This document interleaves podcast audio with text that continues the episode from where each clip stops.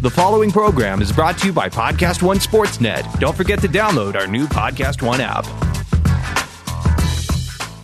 Quick break to tell you guys about NFL Game Pass, the only way that you can replay every game all season long. You can relive all the gutsy calls, crazy catches, wild comebacks, and breakout stars from every game every week. It's all the action, all the football you can handle, all in one place. So every game that we're talking about right now, you guys can rewatch it after the fact.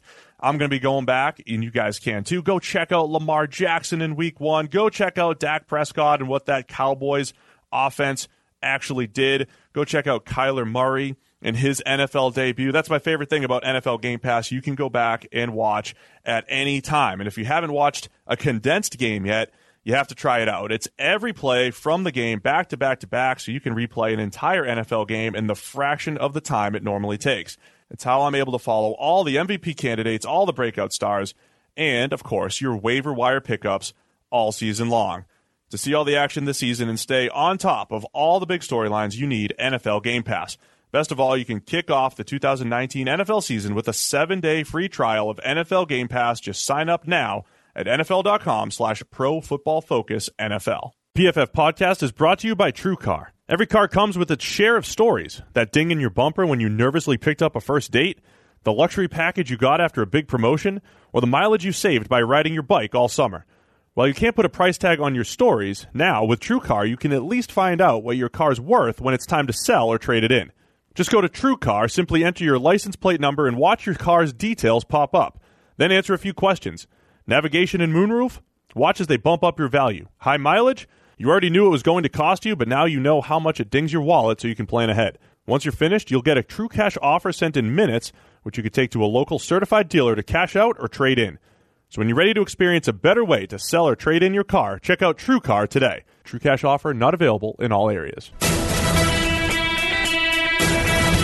Welcome into the PFF NFL podcast. Steve Palazzolo back here with Sam Monson. We are live on YouTube. Welcome in to everybody that is tuning in again. And uh, welcome to all those in podcast land, right, Sam? Yeah. Apparently that's what we say. Land, world, whatever. All right. Two overtime games, conference Yeah. championship weekend. We got a lot to talk about after this weekend. And for the third straight podcast, phone is on the table, mm-hmm. just in case. Still no baby. Still no baby. Appointment today. Not much has changed. But I told Kelly this is the window now. Right. Now Company party's over. Championship week's over. Mm-hmm. Just don't let it run into the Super Bowl. Like we've got two weeks here. Two weeks. Two week So- window. Let's do it. Let's do it, honey. In the next uh, couple weeks here, have that baby. All right, let's discuss. Uh, company party was fun. I'm sure everybody wants to hear about that. Okay. A lot of fun, right? You did a good job. You had to do some uh, some humor. Yeah, I got roped in to be like co presenter of the comedy. Yeah, you did a good job. Thanks. Um, so we had a lot of fun. Had our steaks. Rushed home to beat the snow. Snowed Good over here in Cincinnati. Um, all right, let's get to the games from yesterday. Two overtime games. You know, on one hand, you've got exciting football, crazy plays left and right. You know, just um, unbelievable historic moments. But you also have the refs probably front and center in both games a lot more than you would like if you're the NFL. Yeah, definitely. It's so one uh, one thing to come out of those games yesterday is I think they were both extremely poorly officiated. Period. Right for what are supposedly sort of all star crews in the playoffs, the best performing guys, they both sucked. so Both that sides. in and of itself is Yes. a problem. The second thing is I have no idea why you can't fix the rules for the postseason and make sure we don't have game defining screw ups when the offici- by, with when it comes to officiating. The idea that Sean Payton can be on the phone the second the game ends to the league office who go, "Yeah, sorry, we blew that one. Our bad." Like Right, that they couldn't have just said that. we had the 20 time minutes to earlier. fix that in the game, right? New York is watching all these um, all these games. New York sees that it's a problem. Phone them in. Just dial up and say, "Guys, you've screwed that one up. Fix it." Even even if you want to say that you, I'm okay with the idea that you don't want the officials on the field to be looking up the big, at the big screen and going, "Oh, yeah, oops," and kind of rev, you know reversing themselves because of a TV replay, right? Kinda do. I kind of get the idea that you don't necessarily want that happening because a big part of that is the reaction of the crowd more than the official taking a look at the TV. Right. So I get that part, right? But there's no reason whatsoever that for the playoffs, New York can't dial in to the officials instead of the officials dialing into New York and saying, "Guys, we screwed this call up. Flip it the other way. You you blew it." Right? There's not. A, there's no reason that can't happen, and that would literally change the result of one of these games and have a different team in the Super Bowl. Yeah, I wouldn't hate that to get it right. Yeah.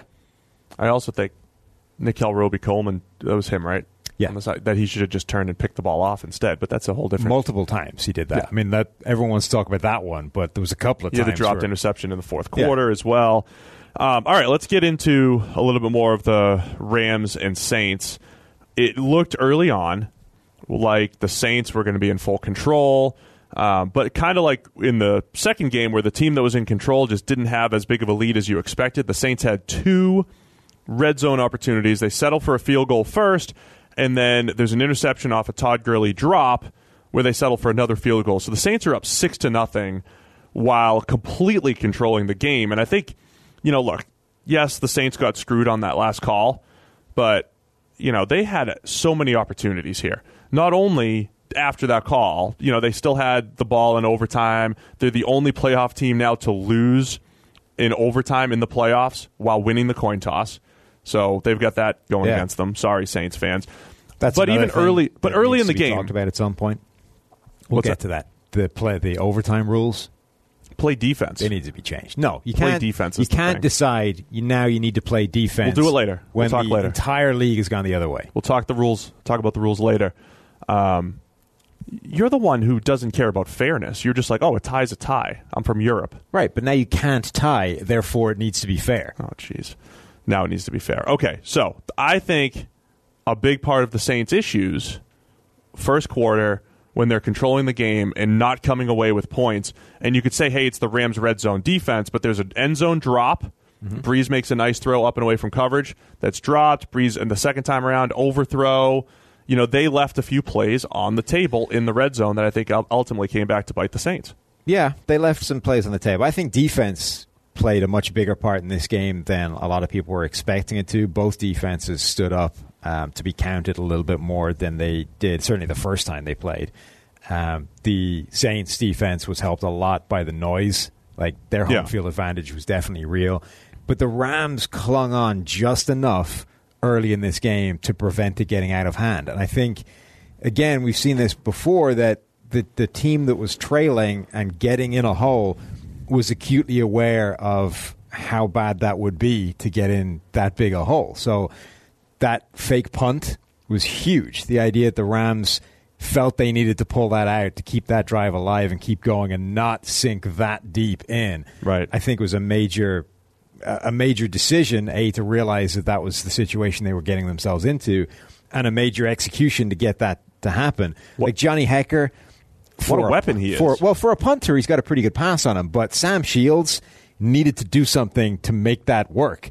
Like he caught the ball and was going to get tackled short Right. and needed to make a guy miss to get that first down. That was pretty impressive. Well, Shields well. was uh, he was a wide receiver back at Miami in Right. college, and uh, what a weapon that is when you have when you have Hekker with what a 16 yard with 16 yards of depth Yeah. away from the long snapper, and they just they run straight pass patterns. Mm-hmm. Most fake punts are like, oh, you left me wide open, just just lob it in there. They run straight curl routes. Yeah, they run with hitch. Hekker with like some level of timing, and he's got to get it out. I mean, that is such a weapon. That's why he's got these, you know, gaudy passing numbers in his career. Um, but that's you know again one of those little things that makes the, that makes the Rams special. The thing we've said about the Rams and Saints all season, it, it does go beyond their offense. They're both teams are capable of winning in multiple different ways, whether it's the run game, whether it's defense, whether it's back end in coverage, pass rush, but add special teams for both teams. Both teams have done. You've got Taysom Hill running trick plays for the Saints. You got the Rams doing it with Hekker. That's what makes these teams just those little extra, you know, differences in these games. Right, and we, we kind of said all along the defense won't be the reason that, that a team wins because, you know, they dominate a game and suffocate a team like the 2000 Ravens or whatever. Right. But defense could be the reason that one of these teams wins because they show up at the right time or they fail to show up at the right time. And, you know, both these teams, their defenses showed up at the right time. Um, in this game, at, at, in certain situations, and then the other game was a story of the other defense just not being able to do it you know the the the final drive in the AFC game, the Chiefs had three opportunities to stop them on third down, couldn't third and long, at all. right. So again, you're talking about at that point that defense just needed to stand up once, one play, and they couldn't do it three straight times. So for the Rams, if you look at their uh, defensive grades, highest grade Dante Fowler. Playoff Suh, Playoff Suh comes back again, but Dante Fowler had the highest grade. yeah, at 79.5, including four pressures, and he's the one who hit Brees on that interception in overtime. It was the second highest pass rush grade of the year for Fowler since coming over to the Rams back in week 10. He did it against Seattle. So when we talk about these games, yes, Aaron Donald um, got a lot of attention, by the way. There was some plays I I remember seeing three guys looking at Aaron Donald when they needed to. Um, but some of the, but when you have a guy like Dante Fowler step up because of that attention, that's what we've been saying about the Rams all season. It's Suh, it's Donald, but who's going to do it off the edge? Dante Fowler really stepped up in this game. right. When they when they traded for Fowler, it looked like one of those moves that could just be enough at some point to to help them out in a big way because he's a potential edge rusher in a way they haven't had anybody generating edge rush, and it hasn't. It's not like it's been consistent, and Right. Fowler's been this immediate impact player and has helped them all the way down the stretch. But this is the kind of game, right? He has one of these games where he does show up. We get a sack, a hit, a couple of hurries. He has a big part in the entire game. And I'd say that was, you know, it did push him over the edge. It went from being just Suh and Donald in the middle to suddenly you've got Dante Fowler actually stepping up and having a big game. And it makes it makes all the sort of comments around that trade right. They may not have found a guy that's consistently this edge presence when that they haven't had, but they found a guy that can do it in a game. And so here's the other cat and mouse game that I thought was very interesting. You have Wade Phillips on one side, the Rams defensive coordinator, going up against this uh, explosive Saints offense. You could tell early on, it reminded me a little bit of what the Eagles did the previous game, where they were really trying to just clamp down on the other underneath stuff and make Brees make plays over their head. So they did a pretty good job on the underneath stuff. But then it was Alvin Kamara on wheel routes. Every time Alvin Kamara had a mismatch against the linebacker, the Saints were targeting him. He had 13 targets. They weren't doing anything crazy. It's wheel route here. It's a little, you know, two way go. They, they were just targeting Kamara. He caught 11 of 13 targets for 96 yards.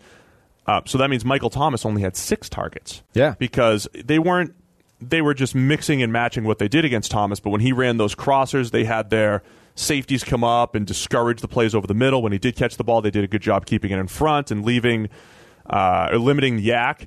But by the end of the game, so they did a nice job on Michael Thomas, and they said, okay, Kamara's killing us. So then they had plays where Suh's rushing off the edge, and he would pop Kamara. It's usually the other way around, right? The running back's usually going to bump the edge defender on the way out, slow him down. Instead, Suh is playing on the edge, and he's slowing Kamara out into his route. So they made a nice adjustment saying, look, we're not going to, Michael Thomas, we can't let him kill us. Now we're not going to let Kamara kill us. Go, we'll let Ted Ginn and Tre'Quan Smith and these other guys beat us. That was a really nice adjustment by the Rams to take Kamara out of just a couple plays here and there. Yeah, they mentioned that you know on the broadcast that it's one thing to ha- to go into a game with these kind of adjustments and know Right. that for a guy we need to slow him down. But the Rams did that in game. It's like, okay, we've had enough of this. We need to actually do something to take care of Kamara because when he gets one on one with a linebacker, usually Littleton, it's just not going to happen. And by the way, Game the, over. the Patriots, we'll get to that, but the Patriots did that at halftime with Stephon Gilmore covering Travis Kelce. They switched to him uh, over there, too. So the in game adjustments, you know, Wade Phillips, uh, the architect of the 2015 no fly zone in Denver and all that stuff. And I think the Rams defense got a little underrated this year because when they didn't have Talib, they gave up a bunch. When Yeah. they didn't have Talib, they got torched a, a lot, and I think it kind of lulled us to sleep. But if you go back to our preseason analysis of you, you have the best player in the NFL in Aaron Donald, you have Suh up front, and then you have very capable players in the secondary. Bringing in Talib and Peters, as even though Peters has given up a ton this year, still dangerous. Talib, Peters, Robey Coleman, uh, Josh Johnson in the back end, uh, Lamarcus Joyner, they have some talent on the back end in the right places. Right, and what was Robey Coleman? I think was a huge part of this game, not just because of the the pass interference that wasn't called at the end, but so his coverage numbers are insane. Now, part of that is helped by the fact that you know blown call that didn't get happen, and Right. Honestly, in this game, both teams I think were testing the officials in terms of what they're actually going to call. There were a bunch of pretty close calls that didn't get called and could have, but for the game. um, Robey Coleman's numbers are pretty insane. Uh, he was targeted seven times, gave up one catch for nine yards, and had two pass breakups. So his pass Yeah. rating allowed was exactly the same as an incomplete pass. Dropped interception. Too, Yeah. that you know, Um, he should have caught, but But what was interesting is that he was their answer to Michael Thomas because over the season, Michael Thomas has spent almost exactly 25% of his snaps in the slot. And which is actually, I think, less than you think it would be because we, we know that he's become this devastating slot weapon. And a lot of times when they're in their toughest situations, he goes to the slot and he, becomes, Right. he gets huge numbers and becomes so valuable because of that. But only about 25% of his snaps this year from the slot. But this in this game, it was up over a third. Again, not as much as maybe you thought it would be just looking at the game, but it was over a third of his snaps in this game were in the slot, which put him up against Robey Coleman a lot. Whereas before, the game plan was essentially Marcus Peters is going to follow Michael Thomas wherever he goes the first time they met. This time, Robey Coleman saw a ton of him. Um, three of the targets, three of Robey Coleman's seven targets were with Michael Thomas in coverage and only gave up one catch in in those targets. Yeah, so the, we mentioned, I think, on the Sky, or at least I had it in my notes for the Sky broadcast. Um, that I, I don't think they're. I didn't know necessarily say that they were going to track with Talib, but you're going to see more Talib and Thomas, and, and Robey Coleman was going to be key covering Thomas because of when he does move to the slot. Um, so the Saints, the Saints went from having some really good rhythm early on, exploiting every matchup. I mean, Brees was sharp, and every time, as I mentioned, when Kamara had a linebacker on him, he found him. When Thomas was open, he found him. He he found every single mismatch that he needed to find. But I really put a lot. You credit the Saints defense, Rams defense, but Brees did not make plays in the fourth quarter or overtime.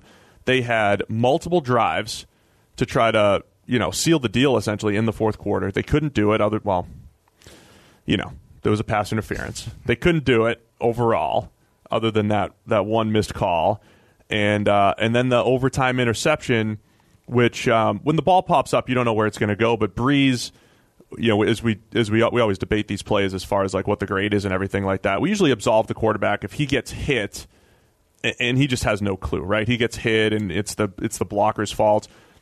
I thought it was a very risky decision because Dante Fowler won his block.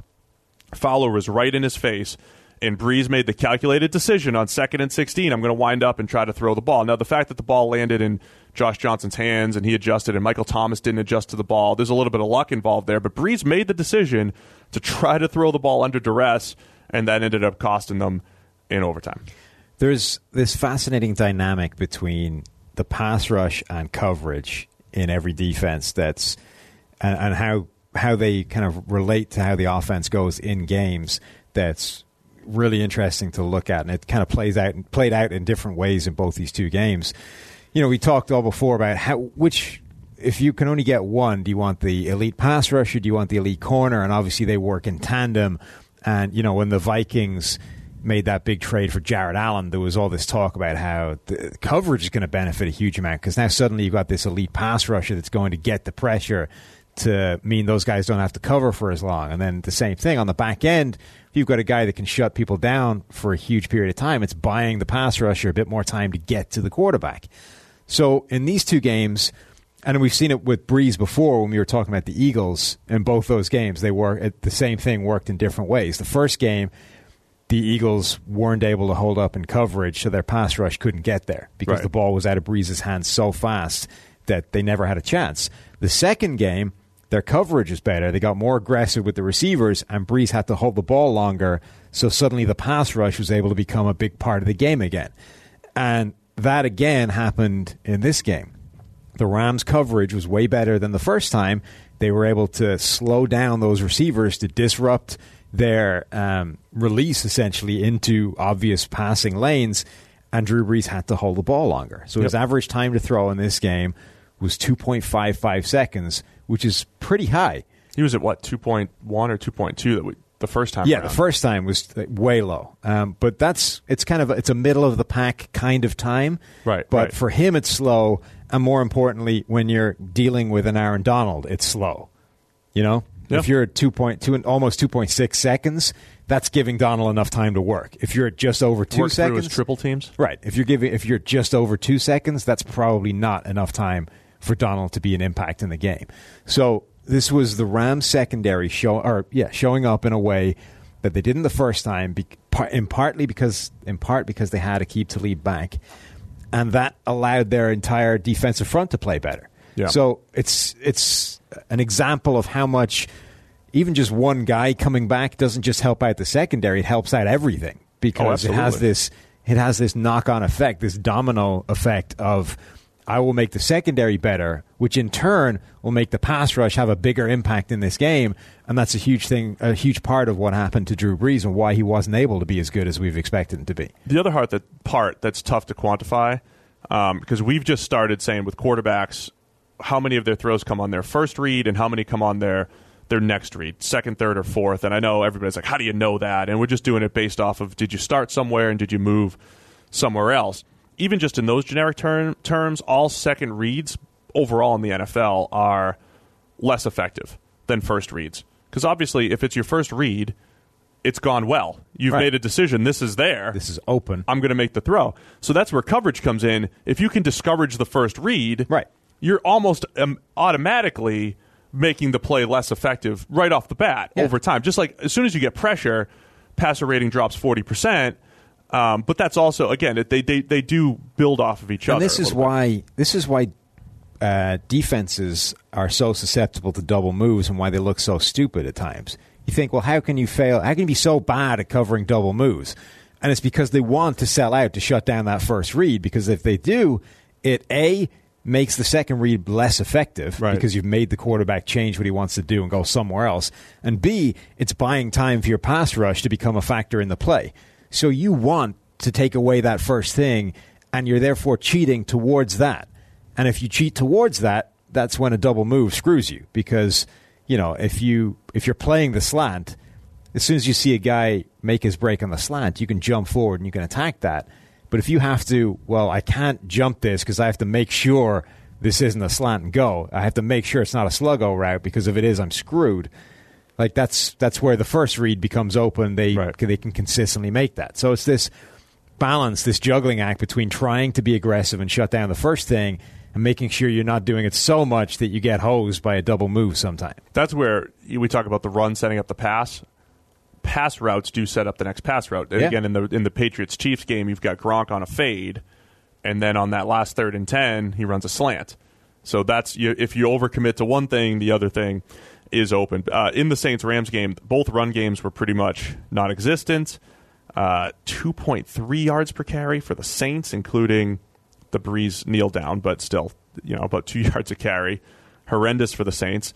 And the Rams didn't go anywhere either. Three yards a carry, 26 carries for 77 yards. That includes a 16 yard end around or jet sweep to uh, to Josh Reynolds.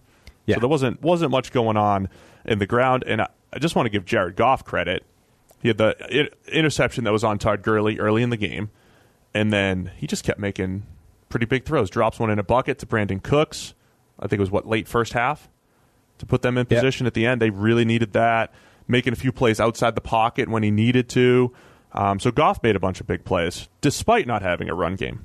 He did. He made. I mean, he stood up to be counted in a lot of big plays, and was a big part of the reason they were able to cling in, cling on in this game, um, and eventually make the comeback. And you're right; it was without, um, it was re- without the run game to support him, and actually with Todd Gurley, previous MVP candidate, seemingly going out of his way to screw it up. But not just the dropped interception, but Todd Gurley blew blitz protection a couple of times, got him hit once, got him almost hit another time.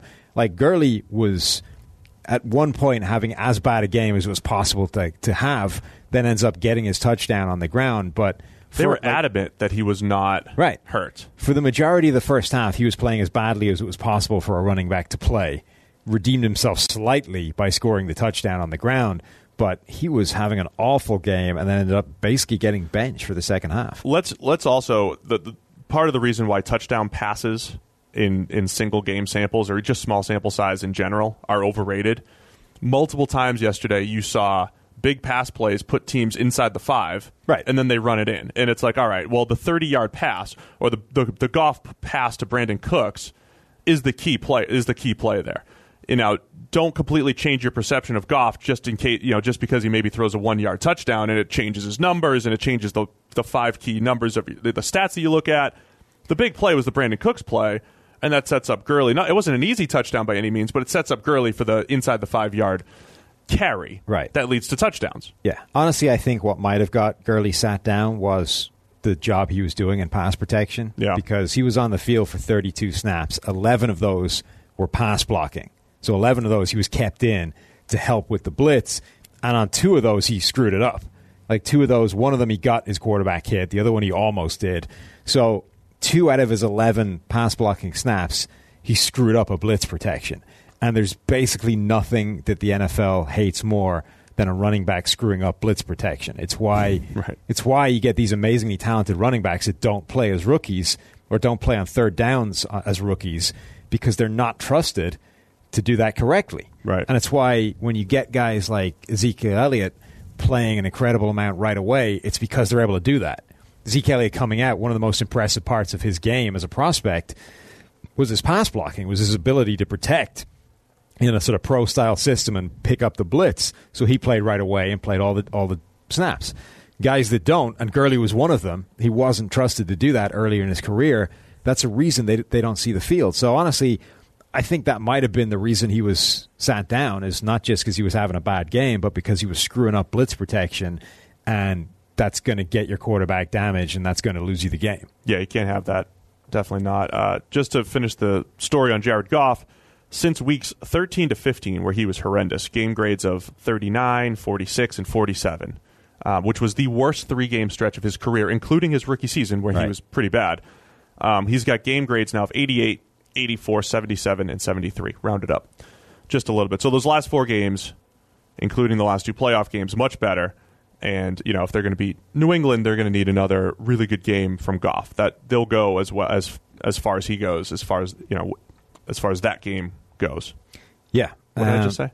I, I, I'm not entirely sure. A lot of different things. Right. None of them appeared to be an English sentence. But Anything else you want to add about the NFC Championship here? Again, if we just can think about the drama for a second outside of the the referee stuff, the fact that we went to overtime Right. again, the Rams handled the Saints onslaught early on, crawled their way back into the game. The Rams defense I thought did a nice job hold just keeping them in, keeping them in, keeping them in.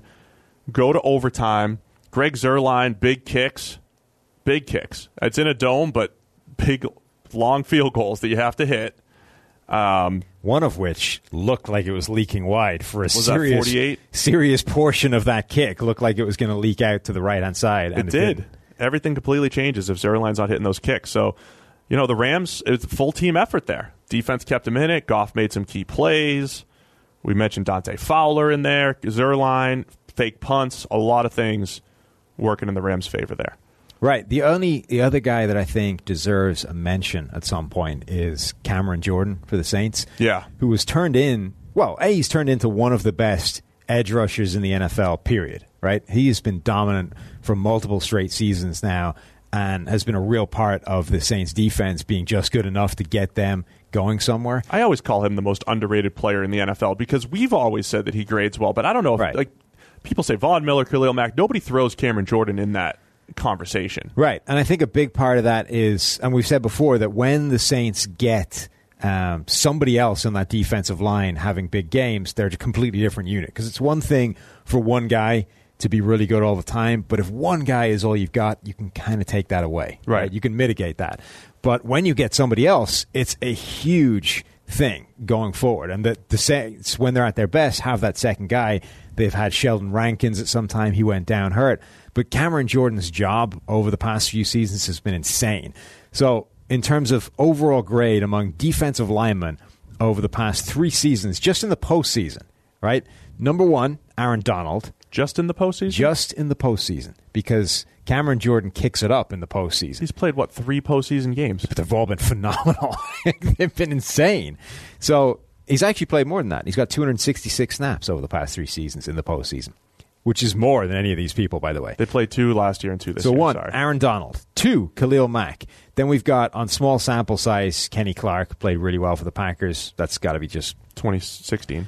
Uh, Alan Branch randomly for the Patriots on their run when he was phenomenal. Then Cameron Jordan with this 88.6 grade, uh, three batted passes, um, a ton of Negative pressure, plays. negative plays, failed pass rushes, Yeah. as Booger would say. Michael Brockers had a huge batted pass. Michael, Tho- one of the times Michael Thomas was open, Michael Brockers bats the pass. It saves a big gain. right? It's actually a good play. No, no, God, no. It's you, you failed. Sorry, finish your Jordan thought. We'll wrap That's it it. Just that he's phenomenal. By the way, apparently, according to this, Chris Jones has six batted passes in the last three seasons in the playoffs alone.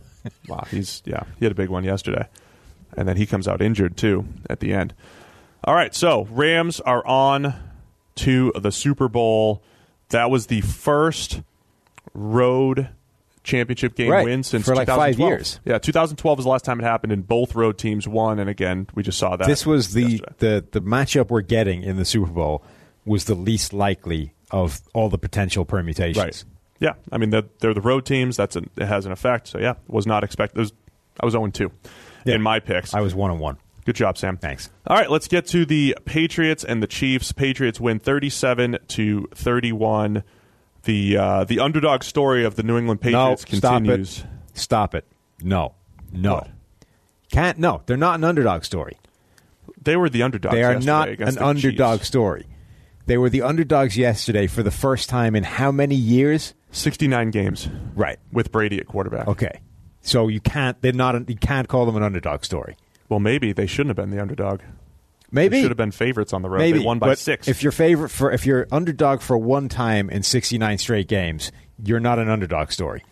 All right. Anyway, um, another game with a ton of drama. Another game where the Patriots, one team, controlled the action early on. The Patriots controlling the action, grinding out the run game, keeping Mahomes off the field. It had to be frustrating Right. if you're the Chiefs or a Chiefs fan, just sitting there watching third down conversion after conversion on the run and uh, on the ground and through the air. And the Patriots could have been up a lot more, other, but Brady makes a disastrous red zone decision. They're up seven to nothing. He throws the end zone interception. Um, it should have been at least ten nothing at that point, and then it was fourteen to nothing at the half. The Patriots are in full control of the game, but of course the Chiefs are literally just one play away from scoring, and you saw how quickly they could light up the scoreboard. But you know when Patrick Mahomes only gets what twenty six pass attempts Yeah. in the game, I mean that's tough. It's tough to do anything. Um, Thirty one pass attempts, sorry, because you know they had, they had a bunch down the stretch but it just felt if you're a Chiefs fan and you're watching this, it just feels like man, the offense is great, but there's just so much pressure on the offense to make sure that they don't that you can't have a three and out. You have to keep converting, you have to keep moving the chains. And early on, the Patriots defense did a fantastic job of corralling that offense. Plus, Mahomes missed a few throws in the first. Yeah, I mean, there's two parts there. One that this is this is the way to stop these high octane passing offenses that are otherwise unstoppable. Right? Is one you've got to be good on offense yourself, but two, being able to to take time off the clock is a huge part of slowing these teams down because one because obviously it reduces the amount of time they actually have to do their damage but two because you just shorten the game and shorten the number of possessions that everybody has and it frustrates those teams being on the sideline there it shouldn't but there's something about those teams having to sit there and watch an offense for like 10 minutes before they get a chance to go out there and strike back that just screws them up. Well, yeah, it's, like if- it's the fact that you have to be perfect. It's it's just it's normal human nature, I think, because the pressure's on you to say, look, we just they just had an eight to ten minute drive, Right, but in if theory- we go three and out, they're, they could hold the ball for another five minutes. But in theory, there's hold- no difference between that and a team that's really good on offense scoring as well. Either way, you need to score because otherwise the game's getting out of hand. Yeah. It's just that keeping you on the sideline and taking it, taking time off the clock just adds this layer of frustration to these teams that seems to really get to them. So, one, I think that is the perfect way to slow down these teams. Why we talked about the Ravens potentially being this nightmare matchup for any of these high octane offenses because that's the way they do it. They will keep you on the bench and it'll frustrate the crap out of you and you'll make mistakes because of that and they can potentially win. The other thing we saw is that for as good as you can do that, this offense is too good. At some point, it's going to click and put up some points quickly, and you need to have done enough on the other side of the ball to to withstand that comeback or that Right. charge from them. So we saw sort of both sides of this. The Patriots did exactly the right thing. They executed extremely well. They put the Chiefs in a hole, and at some point, the Chiefs were going to come back because they're just too freaking strong on offense. And then it came down to the other side of the ball, which is what we said all year long. If this Chiefs defense can just get itself to hold on a drive, just one, it's all it probably needs because this offense is going to score. And ultimately, that's exactly what it came down to.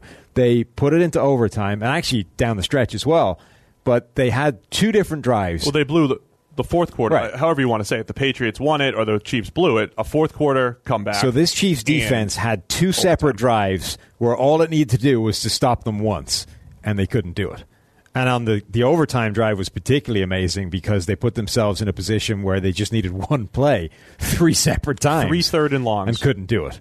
Brady's pass, the ball, the ball location on those three third down conversions is pretty spectacular. But there was also um, they screwed up a stack release. Edelman Right. had a, Edelman was wide open on one of them.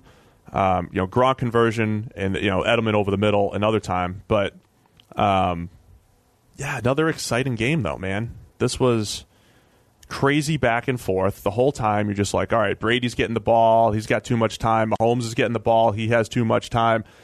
I mean, I, I, I forget. How, there was what five lead changes in the fourth quarter, and we got high pitched Romo. Romo was so excited. Good My favorite stat of the first game, by the way, is that the Rams won the game without leading.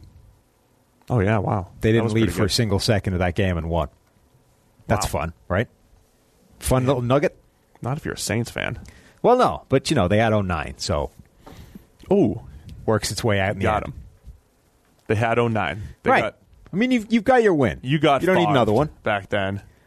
So you're like, whatever. I, I'm just saying turn. they had their fair share of things swinging in their favor for that year. So you know, Interesting. they can they can deal with the downslope this time. The officiating in this game um, Terrible. also some major issues. So I think you've got so that there's there was the, the the play where Mahomes looked like he got roughed, and you watch the replay and you're like, that's a good call. Actually, he you know, Right. Trey Flowers. They gets were basically the same play. One They were pretty much the side. same play. At the very minimum, the officials have to determine to make that call the same way both. Whichever way you're going to do it, it has to be the same for both of those, and it wasn't. Right. Brady was not interfered with um, on that one the same way Mahomes wasn't. And then on the other side, there was the pick play that set up the Chiefs' go ahead touchdown was absurd. So the Patriots got called for offensive pass interference where Dorsett had a very clear Right. he wasn't running a route, he just blocked on a swing pass. The Chiefs one was just as blatant because you always get that you get the short curl with like some sort of wheel or you know or whatever behind it.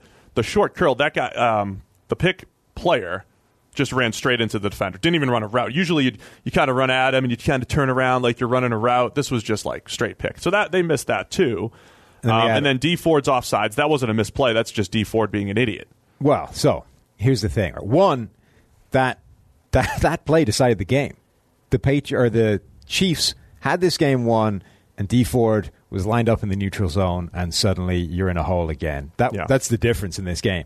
Now, I hate lined up in the neutral zone as a penalty. I think it might be the dumbest play in all of football because all you need to do is to look down the line and check every single play. Did we minus two that? That should be a minus seven. So, this is to the point where I campaign for us to add a comment to the grading, the way we grade these things, to differentiate that from a guy who jumps offside. Because, like an just a neutral Right. zone infraction. Because Right. you can get drawn into doing that by a hard count or whatever. It's still dumb, but it's a different level of stupid, right? Because at least something caused you to do that. Nothing caused you to line up in the neutral zone. It was just your own stupidity, except this play. Because on this play, if you look at where Trent Brown was lined up, he is a hundred percent lined up in an illegal uh, formation. Because so there's there's a, a, a limit to how deep an offensive. So you know you see a uh, an offensive line, they're not all the same level, right? Right. They're not five guys along the line. Typically, it sort of bows out to start a pocket. So the guards are a little bit back from the center, and the tackles are a little bit back from the guards, and it forms this kind of broad semicircle, mm-hmm. right? So, but there's a limit to how far back the tackles can go before they're considered off the line of scrimmage, and it screws everything up, right? And typically, the rule is if your helmet as a tackle is level with the belt buckle of the center, you're okay. But if you're further back than that, if you're not level with his belt buckle, you're illegal. You're off the line of scrimmage. Right. Trent Brown was 100% further back than level with the center's belt buckle. So he was illegal as well. Now, I'm not saying that would change everything because if you called both of them, it would be offsetting penalties and it would still negate the play. So it wouldn't have saved the Chiefs. But what I'm saying is that as an edge rusher, you're probably looking at where that tackle is and basically aligning yourself with him. You know, if I'm a yard, it's Trent Brown's fault. if I'm like a yard and a half, f- like ahead of the tackle, I'm in the right spot. So Dee Ford lines up. He basically aligns himself with the tackle the way he's been doing all game. The tackle is further back now than he should be, which means Dee Ford is half a yard into the neutral zone. Now it's still his fault because all it takes is to look down the line Why and you you can change the that. Patriots? I'm Is what our saying. Viewers want to know. I'm just saying that as dumb as that penalty was, because at any point Dee Ford could have looked down the line and gone, "Oh hell, I'm in the neutral zone. I'm going to take a step back here." There was a reason he was in the neutral zone beyond his own stupidity, mm, I don't know. and that was an uncalled flag on Trent Brown. Uh, I don't buy it. I don't buy it. Anyway, it's a bad penalty. You don't buy it. I don't buy that it's What part don't because you buy? that it's because of the way Trent Brown lined up. You're telling me if the guy that you've been lining up the same distance from every single snap in this game takes a step back. Do you ever look at the football? change- Huh? That's what I'm saying. It's still stupid, but you're Yeah. you're lining yourself versus the tackle, Yeah, not you look versus at the, the football, ball. you look down the line. That's what you line up against. but if the line guy- of scrimmage. It's not though entirely. Same with receivers and defensive backs. You kind of line yourself according to where they are. If they're in a wrong spot, So that was a going to be off. that was a big call. I thought the two calls where the refs got it right were the two uh, catches by New England. You had the Chris The Hogan one-handed catch, the review, where I thought his arm, the first one he made the one-handed catch, his arm was under the ball, it kind of hit the ground. And it's like, okay, that was a catch. Hmm. And then the second one, I thought the ball hit the ground, his arms weren't under the ball, and that was not a catch. And I thought they got both of those right. Yeah, And then anything- the Edelman, the, the Edelman punt thing. Was so ridiculous. What, what's your problem with the? You just you're just anti everything. So think- go ahead. I think they might have got both of those wrong. I think the first one, the ball definitely is the reception is aided by the ground. oh, I don't think so. Definitely. He had he had his forearm Right, and under he the rolled ball. over it, and the ball squeezed out, and he It touched the back ground a the little ground. bit. I thought that one was definitely. I think catch. the ground helped him get that catch. The second one I would need to see again, but I actually think the second one there was a point where the ball looked like it was laying on the turf with nothing with no forearm under it. With no, Yeah. I'm not as confident with the second one because I only saw it live. I haven't gone looking for the replays again. But I think the the second one looked to me like he actually somehow freakily. It was way. It was weird because the first one was actually an outstanding catch that just kind of came out at the end when you hit the ground and it kind of forces the ball out that way. Yeah, he the had- second he had one, control Right. first. The second one he actually screwed up. Right. But looked like he might have somehow avoided it touching the ground before he got control of it all. I don't think he did though. Um, so yeah, whatever. I, it's just interesting that they they both bounced New England's way. Those reviews, the no, they didn't though. they got, One was called a catch. One was not called a catch. but the which one was was not The- called? a the- catch? they got them right, is what I'm saying. The one-handed catch was a catch, and then the Hogan so. drop was called a drop. I think they screwed them both. and up. that was another one where the, the Patriots almost screwed themselves because that was a that would have been a first down conversion that put them in, in third and ten again, but they still ended up. the Edelman Muff thing was bizarre though. Um, That was Edelman just getting really really lucky. But Yes. when I saw it, tremendously. he was lucky. so adamant that he didn't touch it. I believed him Right. because most guys, if it nicks you, you're just like you put your, you either run after it or you put your head down in but shame. through sheer dumb luck, it didn't touch any oh, it was pure pure luck. What's It interesting was is that stupid that for him to go try to field it. that play showed the problem with just 100% reliance on replay. Because from either angle, it looked like it touched one thumb, right? But both angles absolved the other one. You know what I mean? They did right. So one looked like the thumb, and then you saw it missed it by like this Right, much. but that's the, the problem. So if you How's don't that the problem with replay? It's a good thing about replay. because if you don't have the right angle, if you don't have the reverse angle, you get suckered into thinking that something is clear and incontrovertible vis- visual evidence Sure. when it isn't. Sure, That's the problem with replay. You're the NFL, billion dollar indus- industry. but they're not going to. get the right angles. They you, in this playoff game yesterday, they had the right angles. Right, and they they've will done a better job in recent years of like the number six CBS broadcast in like week ten. Still, ha- still has good angles. The they- same that like Sunday Night Football. They has. will for the playoffs and for Sunday night football, etc. But they're not going to have it for every game. So you can't just say Just make sure you have to have 100% reliance on replay because it's going to give you angles that make it look like things Re- happened that didn't. So, you know, we blame the officials, but I'm, I'm giving them the two reviews I think they got right. The Edelman review, I think they got right. So there was some good calls in there as well. Was there any other egregious er- egregious calls that people were worried about? I thought the pass interference, I thought Gronk got absolutely mugged on one play that they didn't call. J.C. Jackson also kind of ticky tacky down the field positioning for you know I thought uh, it just I thought it went both ways as far as the, the poor calls. They- this it was just bad game. overall. This was another game where I think they were really testing the officials' resolve to throw the flags in Yeah. coverage. No, I agree. So um, that was a big factor. Um, we did. Let's see what what the Patriots did against Mahomes. You know, making things difficult. They collapsed the pocket. They pressured him on half of his snaps.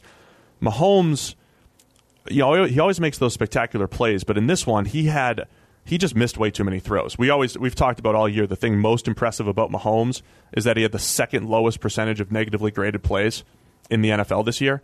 He had I don't know if this was his highest percentage of negatives, but I'm just looking through the play by play. It was high for only 31 dropbacks. So this was his worst game as far as missing plays. Plus, he took that sack where he spun backwards and took them out of field goal range.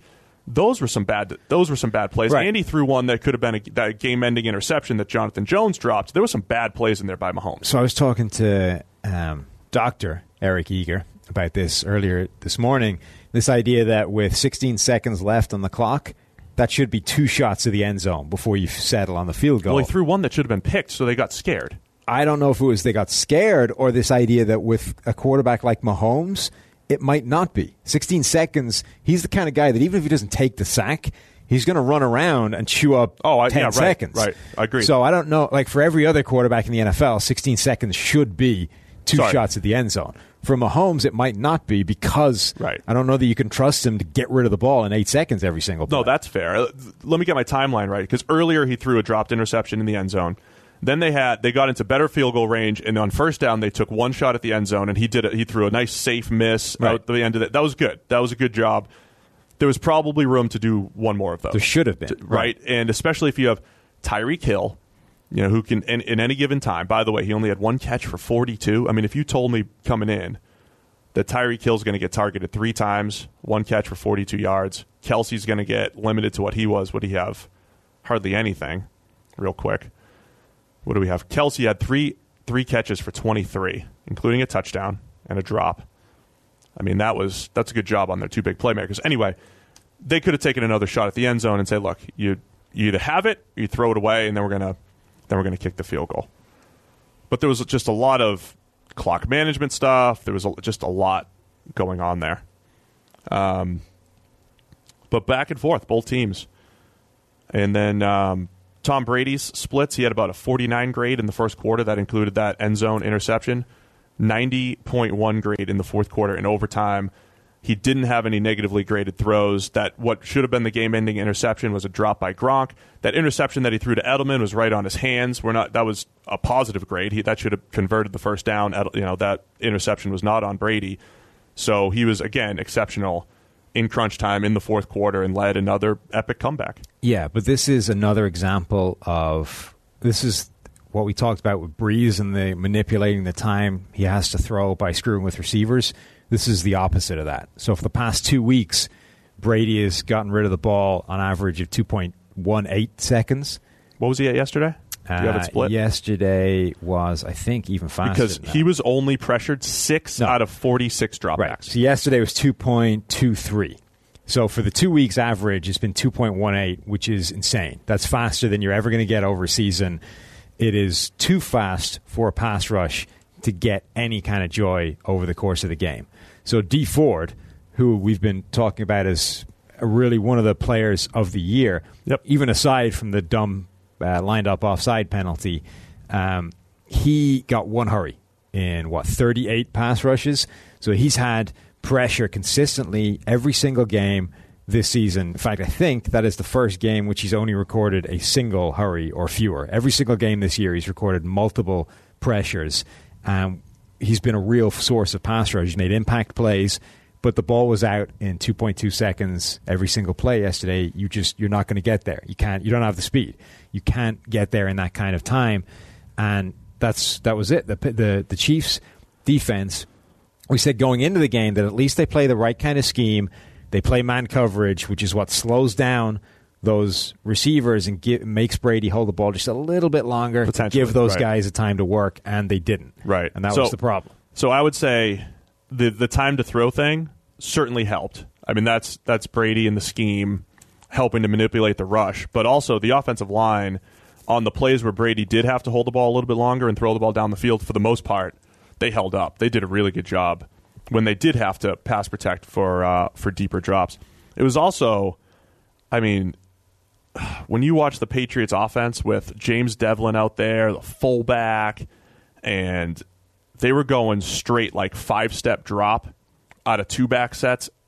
Was, as much as we talk about the NFL being innovative, and the Patriots have plenty of innovative plays. I just thought it was hilarious that they were they were running like throwback, five step drop, non play action out of two back sets. They ran split backs one time, like, hey Joe Montana, we're going under center split backs. The NFL's probably run that twice all year. Anybody in This- the NFL. It's this- just hilarious. This is why they are so hard to beat in the playoffs because they don't have you don't know what you're going to get. Right. You actually so we've been talked before about how it's important to be able to adjust on the fly. More important than ever against the Patriots because you literally don't know what you're going to see until you hit the game. It's going to take you a few drives to figure out what they're doing, and then you need to basically craft your game plan on the fly to defeat that. Right. That is. Oh, it's that's what makes them so itself. different. That's balance. Again, what we talked about. They went in. They said we're going to pound the rock this week. We're going to run play action. Um, but here's the other part too. There were a bunch of plays where Kansas City did a really good job taking away the middle of the field. So the Patriots wanted to run, run, run, and when they run play action, they are attacking the middle of the field on play action. A couple of them were open, but there were other plays. There was four guys around Gronk, and they read it right. But then in crunch time, when they needed to get guys open in the middle of the field, the Patriots are able to scheme it up just enough to give Edelman a step a couple times to get Gronk on a slant. Um, so again, the cat and mouse game there. You know, the Patriots end up winning, coming out on top. There were only 19 fullbacks this season that played as many snaps, including the playoffs, as Develin did yesterday.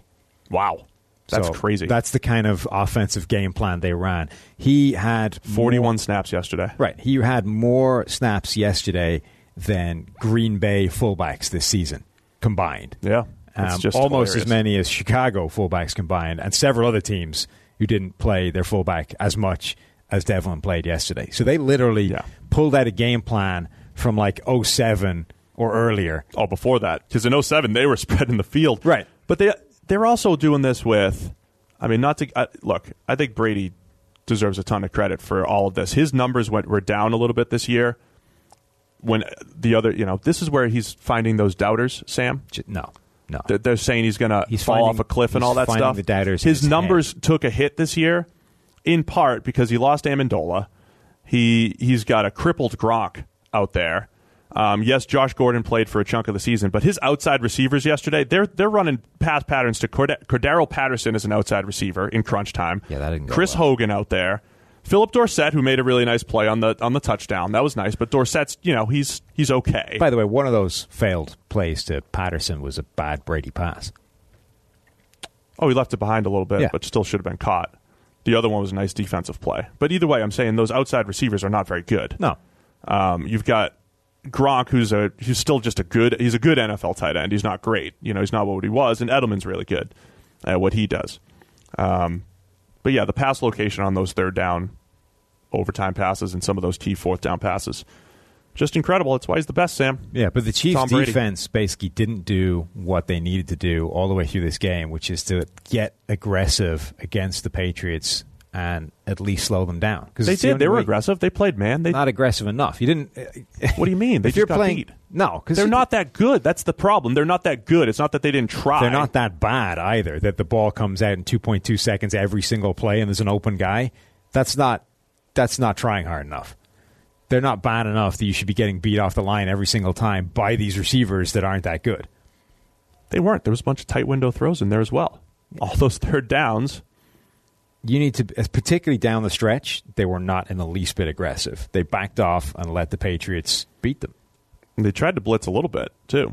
They did try to be aggressive there, and that didn't work very well at all. All right, Eight of many- twelve for one eleven for Brady All right. on twelve blitzes. Yeah. So they tried to mix it up. I'm just saying you need to be more aggressive with receivers. From from a Chiefs perspective, though, this was this was your biggest fear all season. Um, you've got Mahomes, and, and here's the, the biggest compliment you can give Mahomes. In his on his worst games, they still score thirty. On the play on the times where teams figure out Mahomes, and he misses throws and he takes bad sacks, they still find a way to score thirty. Not Yeah. all because of him, but because the offense is so good, but in large part because of him. And your biggest fear is that we're going to score 30 and we're going to give up 31, or we're going to give up, Yeah. in this case, 37. That, I mean, that's the Chiefs' biggest fear, and that's what happened with Now, this can we talk about why overtime needs to change? All right, let's get into your uh, overtime rant. Well, it's pretty simple, right? You have a game like this that's going down to this incredible duel between two incredible quarterbacks. One, a future Hall of Famer, you know, maybe the greatest of all time. The other one, Tom Brady. Two, Patrick Mahomes, Oh. the MVP of the league, dominating in his first season starting. And you get to the postseason, and because of a coin flip, one of those guys isn't going to see the field. That's Not necessarily. a bad way of doing it. Don't give up a touchdown. Right, That's where that's where it's built in. The point is, we have been talking all season long about how the NFL has been pushing this idea of all offense all the time. Their perfect game was the Rams Chiefs the first time they played with like 127 points and a million yards and all this kind of stuff, right? If that is your end goal, you can't act like defense has suddenly got a fair fight when you get to the postseason. But Oh, not- just make a stop. but not giving up a touchdown, because if they give up a field goal, they get their opportunity. It doesn't matter. The Chiefs, the Chiefs. How often do touchdowns happen? for, the best offenses in the NFL are scoring touchdowns now on 40% of their drives. So, by the virtue of a coin flip, you're now giving this offense a 40% chance of ending the game right there because defenses aren't able to withstand them. That should not be the ratio this has. The point is, in specific, and it's, it's an issue the more in specific types of games. If you have an offensive shootout, the defense has no shot. You know that going into that. So, why would you act like going into this uh, overtime period, well, now the defense needs to stand up and make a stop. If you can't do it, it's your own fault. But it's not like the you team know doesn't they have an can't do it. opportunity to give their offense the ball. I mean, the Saints, the Saints are one of the best offenses in the NFL. They won the coin toss. They had offense, and the Rams' defense made a made a stop. Right. And this was a game where both defenses made plays. This is a game where neither defense is making any play at the moment. They're both the victim of the offenses. And in a shootout, you're going to disrupt that shootout because the system relies on defense actually standing up at a point where you know they can't.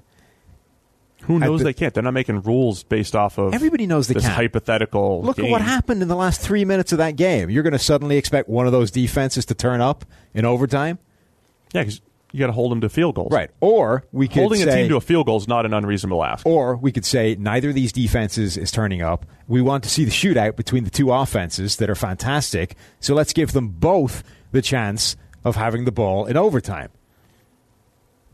I, so I, I just don't know how you do that. I can think of Because- multiple ways of doing that. because the NFL, so the NFL, if they're all about player safety, because I hear this college overtime rule all the time, that that, that request, right? If the NFL is all about player safety, they Which need to isn't. what? Which it isn't. They claim that they are. So it's about optics, right? So if you're about player safety, you can't put teams into situations where they have to run more plays rather than fewer plays. So a college overtime, for instance, college overtime is extremely exciting. You get the ball on the 25 yard line, and it's score after score after score, and you get that LSU Texas A&M game this year that went to what seven overtimes, whatever it is, and it's exciting and it's great. But there's no possible way the NFL is going to let these two teams that just ran say 70 plays during regulation run another 50 and have 120 play games on They both sides of the ball. They're you not play out a 10 minute overtime period. Right, but the odds of that happening, ending. So in the regular season, they cut it down to ten. So they're like, all right, we're just going to end it in a tie. That so the still be a Europeans are happy, plays. right? Because everybody loves ties. What That can still be a ton of plays. it could be, but it's fourth quarter? But it's ten minutes. Fifth quarter. But that, but there's a reason why they don't go to double overtime and then triple overtime. And the, in the playoffs, the only time where they could actually make that is that exception. nobody wants to sit there for a five hour game. So Mike Renner has a ton of incredibly bad ideas, but the greatest idea he's ever had is his solution to the overtime problem, which is you essentially go to a penalty shootout, except it's two point plays. Each team gets five two point plays, and then goes to just death. immediately right into it. Right. I would not do that. Tie game. Play real football. The Patriots drive down. they- or the, the, the Patriots drive. They go ahead. The Chiefs drive down. They hit their field goal. tie game, overtime. Now you set up both offenses, two point plays, five penalties, five penalty two point plays, No, and then you go it- to sudden death. Here's the thing. So let's let's eliminate college. Both overtime. offenses take the field, both defenses take the field. Everybody gets five shots. It's the perfect solution. It would be exciting, but I think it's stupid. But you're out of your mind. If you want to give, so in this situation, the Patriots drive down and score a touchdown. Uh-huh. If you want to give the Chiefs another opportunity, their opportunity to drive down, I think that's fine. I think the then variance. what happens? They go so down. Then you keep playing. But listen, it's in college. You're starting at the 25. That's why you get score after score after score. Got to go for two and all that stuff. The NFL could make it. All right, now the Chiefs. You kick off to the Chiefs. If they score a touchdown and they tie it up, Then you keep going. You Then you keep going. wouldn't do that. then you keep going. But listen, but it's different. You, you're doing it with kickoffs. You're doing it with the full field to go. With the full field to go, the variance is so much wider. It's more likely for the defense to get a stop. So it's unlikely that you're going to get you know eight possessions per team. You're not going to get into like triple overtime or anything like that. So it's less likely.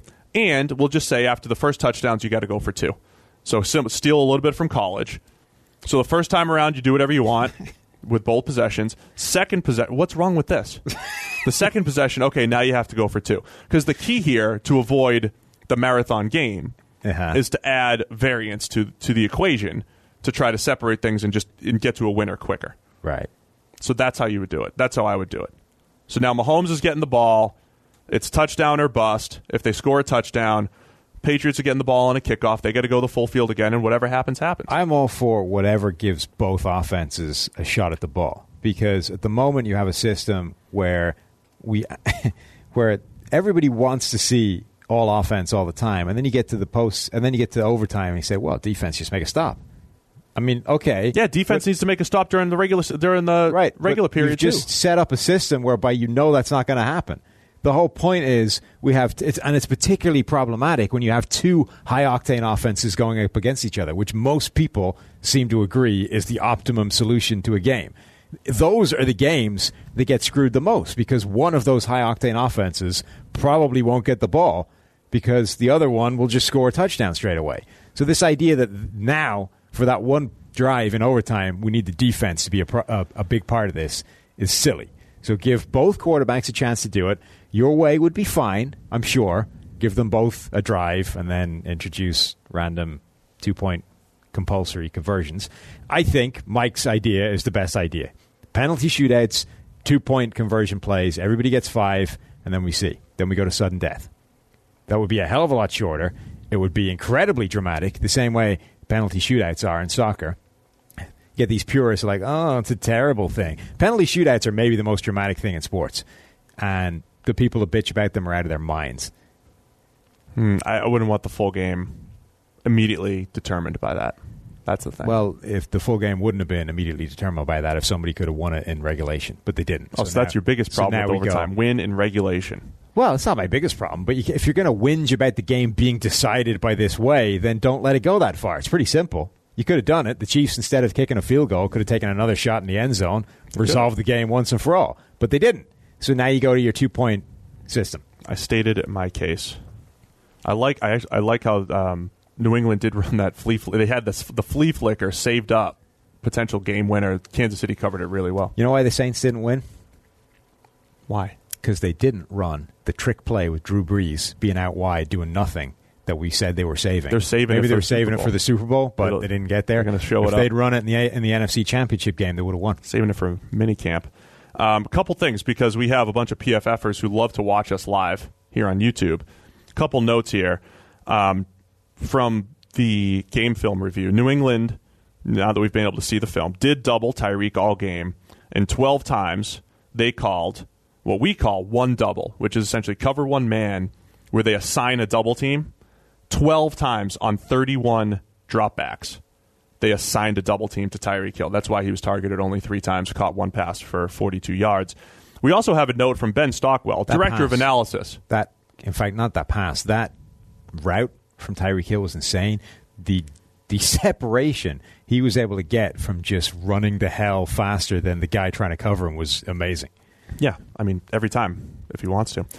Uh, our director of analysis, Ben Stockwell, completely calling you out Yeah, I think he's out on this. Trent Brown thing. And I'm looking at, you're right, he's the same exact depth as Marcus Cannon. I'm not seeing that at all. Do, have you looked at Brown every single snap. Is this any different from what he'd been doing? No, I haven't looked at him every single snap. I was watching the game. I wasn't like watching Trent Brown. I thought you went back and did research and said on this play he's too far back. No. Okay, so then D, so he's he's probably at the same depth every single time, and all of a sudden you're like, oh, Dee Ford just lined up too close to him one time. That's Trent Brown's He was fault. too deep on this play, so I'm going to say that was an outlier. Not that he was lined up this position every single play. That looks like normal tackle depth, Whatever. to me. Anyway, well, what a great podcast, Sam. It was great. Do you want to trash Tony Romo while you're here? Everybody loves Tony except you. I look. I just don't understand why predicting the play is amazing. Like that's not why the color That's guy. not what everybody loves. The color- it's part it- of no, what it people is. It love. definitely people is. love the energy that he brings, the fact that he does have this great awareness. Uh, Week there are one, so many. Week one of Tony Romo in the booth. There were montages of him just guessing every single People play. love it. Most of which he was getting wrong at that point. I got more people trying to help me call out Sam. About what now? Why are you reading the comments as we're doing this? Podcast? Because this is how I'm adding the proper PFF information. Kansas City, with Nelson and Ward, the two corners on the outside, showed press about 70% of the time and 80% when they were playing man. So they were trying to press and be showed it. physical. They're right. just not How many good. times did they actually do it properly? well, that's how we track it. Just are they lined Ah, up in. right. Well, that seems like an issue. So you saw them press bailing the entire time? I'm just saying it's not the If they same showed thing. press, they you actually press. need to get physical and press the guys and slow them down. You can't just line up in front of them and The go. play "Nah." call was there. I'm saying they played press man. Yeah, but that like that's not being aggressive. You need to actually. It's not the same. Schematically, it is. so it's blaming Nelson and Ward, the two corners. Steven Nelson and uh, Ward. All right. Anywho, Huh? my point about Romo was that everybody loves that he guesses.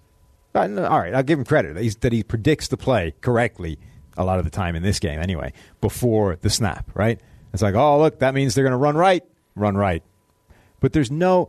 To me, a color guy is there to add some information, analysis, As to and why. context as to what is happening. Right? The play-by-play guy is there to tell you what is happening. The color guy adds some knowledge, some depth, some interest to it. Right? Romo's just sitting there playing like a game of trivia, going, "Well, look, they're going to run right now. Ah, see, So I didn't hear everything you there's said. no, there's wasn't no there a like point? explanation for it. Yeah, but, like, therefore, I'm not being educated. Sometimes I'm there just is, being though. told what's happening. Sometimes there is. I was There is very little. I was taking care of my three year old. We let him watch the game. 'cause, You know, we just let him stay up. oh, you're going to get like parenting shamed. What's the? You do they do trot that? Oh, I think they do it. For letting my three year old and stay you'll read it as well because you read the comments. Yeah, they're gonna they're gonna call me out on that. Yeah. But there was a play. I think I heard Romo say he's like, "Hey, the last two third downs they went to Edelman. They're going to try to take away the middle of the field. Gronk's lined up out Right. wide, and so that's, that's where they good. went." But there's a montage of like 25 plays where he's guessing and well, he explains it the play, once. If you're a quarterback, it's not that difficult because it is Right. just saying, "Oh, they're This weak on I'm this saying. side. They're going to run zone here." So people are all that. losing their minds over this idea that he comes out and basically just predicts the play before the play, right? Which is fine. That's nice. It's a great novelty, but it's not why a color guy is there to me. And therefore, I'm not blown away by it. Interesting. You just hate everything. Anyway, nobody believed in the Patriots. The underdogs They're not underdogs. prevailed. They prevailed. You know what? I, you know, everybody likes to talk about legacies and all that stuff. There are people out there that think that if Brady and the Patriots lost that game yesterday, so like if they lose in the Super Bowl, that like kills his legacy when compared to Joe Montana. They would have been better off losing. Joe yesterday. never lost a Super Bowl, you Right. see. They would have been better off just losing yesterday. It's way better to just lose in the AFC Championship, you know? Yeah. Way better. Anyway, we'll have uh, much more on Thursday. That'll do it for us today. Thursday, uh, we'll probably just do we'll do full on draft coverage. So I think I'm going to boot you out completely. Get Mike Renner in here. We'll do a little Senior Bowl preview because the Senior Bowl is this weekend. You and I will be back on Monday Oh, maybe I to do some more NFL Monday. stuff. We'll see. We'll keep we'll keep people guessing, but there'll be some football analysis coming on the podcast Thursday. We'll have you on here for something. How about that? Because the transition, if you guys didn't see our Transformers transition from the Sam head to the Renner head, it is fantastic. You don't like that either? That's hilarious. Right. This is this is why I and not you was asked to be the comedy No, part of you're the, the PFF no, you just have. dinner. If you don't think that's you funny, like wet yourself over this Transformers transition. if you don't think that's funny, you're just you're out of your mind. I'm just saying, I orchestrated some real hilarity, which actually we should post on Twitter. The uh, the Collinsworth slide-ins, just the staff ones. the staff slide in. Staff slide-ins. That wasn't your work though. That was everyone's yeah, work. but I had the funniest one in it. Yours was not. In fact, yours was made by me. no. Yeah, you just slid in. Mine I- got the first big laugh of the video. because I, because of my acting. My it was God. only funny because of what I did in your video. Sam. with all due respect, you're not as funny as you think. Oh, I think you'll find I am. And that'll do it for us this week. We'll see you guys on Thursday. Thanks to everybody for tuning in.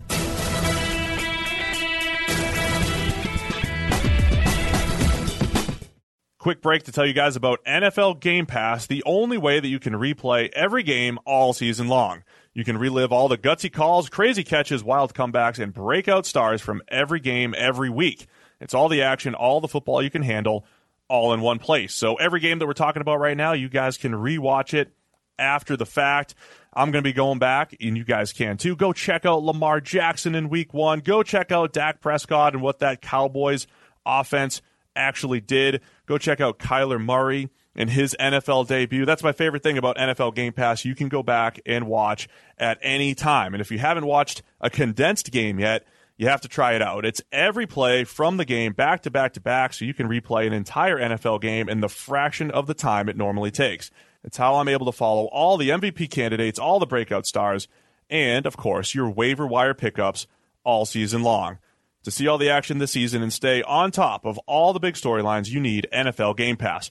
Best of all, you can kick off the 2019 NFL season with a seven-day free trial of NFL Game Pass. Just sign up now at nfl.com slash pro football focus NFL.